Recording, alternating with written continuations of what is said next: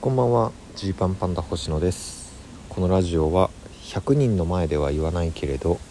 差し飲みだったら言うかもしれない話をお届けしている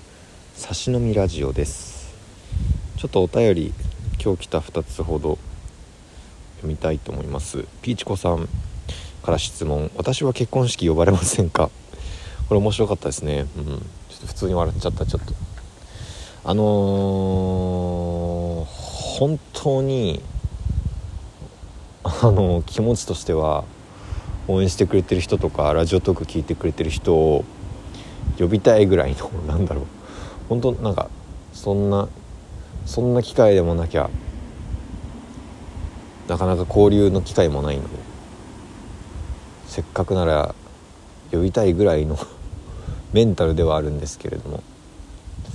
なかなかねちょっと他の方との兼ね合いとかどの席座ってもらおうとかいろいろ考えるとちょっと難しいかなと。気持ちはすごく嬉しいです。なんかいいす。いいいいいい仲間でこうやっていけたら嬉しいなと思っています。勝手ですいません。匿名希望さんから、えー個人的なお話になってしまうのですが先日現地に足を運んだジーパンさんの出演されるライブで時間が押していて終電ギリギリになってしまいライブの終盤あたりで途中退席すべきか迷いに迷ってなかなかライブに集中できず出演者の方に迷惑をかけてしまいました。まあ迷惑ではね多分それはないと思うんですけど。えー地方包みだとどうしても終電の問題が絡んでくるので途中退席すべきだったのかもしれませんが出演者の方に失礼だと思い結局最後まで拝見しなんとか走って終電に間に合わすことができました。終演の遅いライブなどにおいて終電の関係などのやむを得ない事情で途中退席することはあまりよろしくないのでしょうか。かっこ配信でなくてどうしても現地で見たくて現地で見る場合に限るのですが。暗転のあるライブなら退席しやすいのですがエンディングなどの名店中に退席するとなるとどうしても躊躇してしまいます。ということですね。うん。これはちょっとこれで同じような悩みを抱える方もいるかもしれませんね。あの大前提としてあのやっぱ押さないようにしなきゃいけないんだってすごい思いました。ライブが10分押す15分押す、えー結構正直よくある、まあ、僕らの春のソロライブも20分押しちゃったしなんだろう会場を何時まで借りてるからその時間までに終わればみたいな意識がどこか、えーちょっとある時も正直あったんですけどこういう方もいるんだから本当にそこ気をつけなきゃと。出る時運営する時は細心の注意を払おうと思いました。すいませんご迷惑をおかけして。でまあいざじゃあその上でなんですけどどうしてもライブが押しちゃうことが今ライブシーンの傾向としてあるということを踏まえると、まあ、ちょっとやばいかなっていうライブについては、まあ、なるべく通路寄りとかねまあ申し訳ないんですけどこれは通路寄りとか、まあ、後ろ目とか出口に近いところとかその辺りを選べるようだったらその辺りに座っといてもらえると安心かなと思います。もちろんこれはえーっとね時間をちゃんと芸人側が守んなきゃいけないと思うんですけども、まあ、ちょっとそういうリスクがあるってことを踏まえて、まあ、そうしてもらうしかないかなっていう気がします。で出にくいっていうのはすごい分かります。僕もなんだろうトイレ行きたいけどやばいこの公演中行ったらやばいかなとかなったことあるんで。終電とは違えどね。これは自己責任ですけど。でえ思うに、えー時間押してしまってるライブに関してはみんなわかると思います。この時間で終演時間を押してる。これでの退席はあもう終電やばい方なんだってわかると思いますのでまあねちょっと目立っちゃって嫌な気持ちにさせるところは申し訳ないと思うんですけどそこはあんまり躊躇せずあの申し訳ないという気持ちを持ってくれている方がその感じで出ていく分には出ていかれる分には大丈夫なんじゃないかなと思います、まあ、芸人がねそういうのを見るとなんかこうこう目についちゃうからかパッと言ったりもすると思うんです。今誰々が喋ってるタイミングで「人帰りましたわ」とかこう言いたくなっちゃうところがあると思うんですけどまあ、それはちょっとその芸人側が 一時しのぎをしたいだけなのであまり気にしないでいただいて帰ってもらって大丈夫まあその帰るね。態度っていうかね。例えばお目当ての芸人見たからもう帰りましょうとか。なんかもう一家途中で帰っちゃってみたいな感じだったらおおってなるかもしれないけど、まあ、これだけ考えてくれてる人が、まあ、時間も押してるでも終電もあるし申し訳ありませんすいません皆さんっていう感じで出ていかれる分にはまああの多分みんなちゃんと分かってくれると思うので、えあまりこうなんだろうためらいすぎずに帰ってもらって大丈夫です。もし何かねトラブルがあったらなるべくあのなんかみんなで対応できるようにと思ってますはい。っていう感じですかね。で今日はですね今さっき、えー、如月さんのお見送りライブに出てきました。僕たちの渡辺エンターテインメントの6年先輩かな？うん。6年先輩で、まあ、僕たちは如月さんが1年目の時にやってたユニットライブとかも大学生時代に見に行ってたんですよね。そんなような中で。え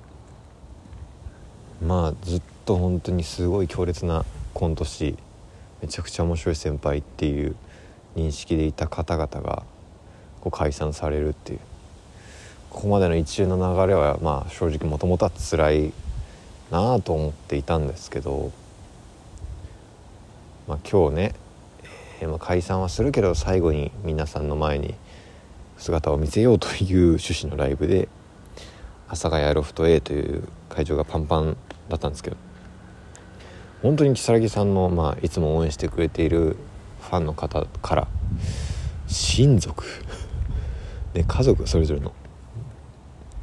で専門学校時代の先生とか友達とかいろんな方がこう見に来てくれていてこう12年ぐらい養成所入れたら13年ぐらいのこの歩みっていうのはこれ13年ってちょっと人生としてもすごい長い長い期間なのでうん。本当にこの奇跡というか道のりはちゃんと残るものなんだなと思いましたね。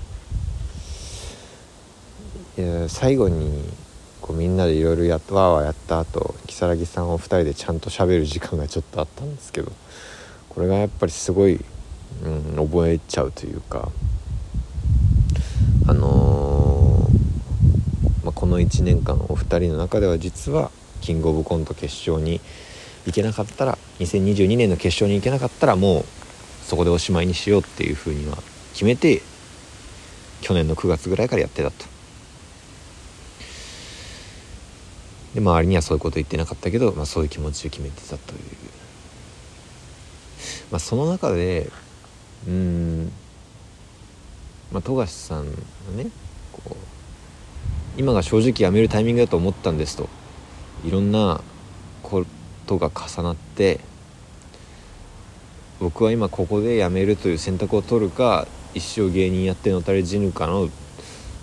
ここで辞めなかったらそうなるだろうなっていう感覚があってって言っててうわめちゃくちゃリアルと思ったんですよね。その辞めるタイミングってそう簡単に見つけられないから。うんなんかそれあったんだろうなと思うんですよね。僕らはまだそういうことが本当にそこまでなったことがないと思うからこそなんですけどだからこそなんですけど。でだからこの1年間キングオブコントの決勝行けなかったらやめるっていうふうに言ってたけどなんかまあ本人たちも言ってたけど正直それはうんすっきりやめるための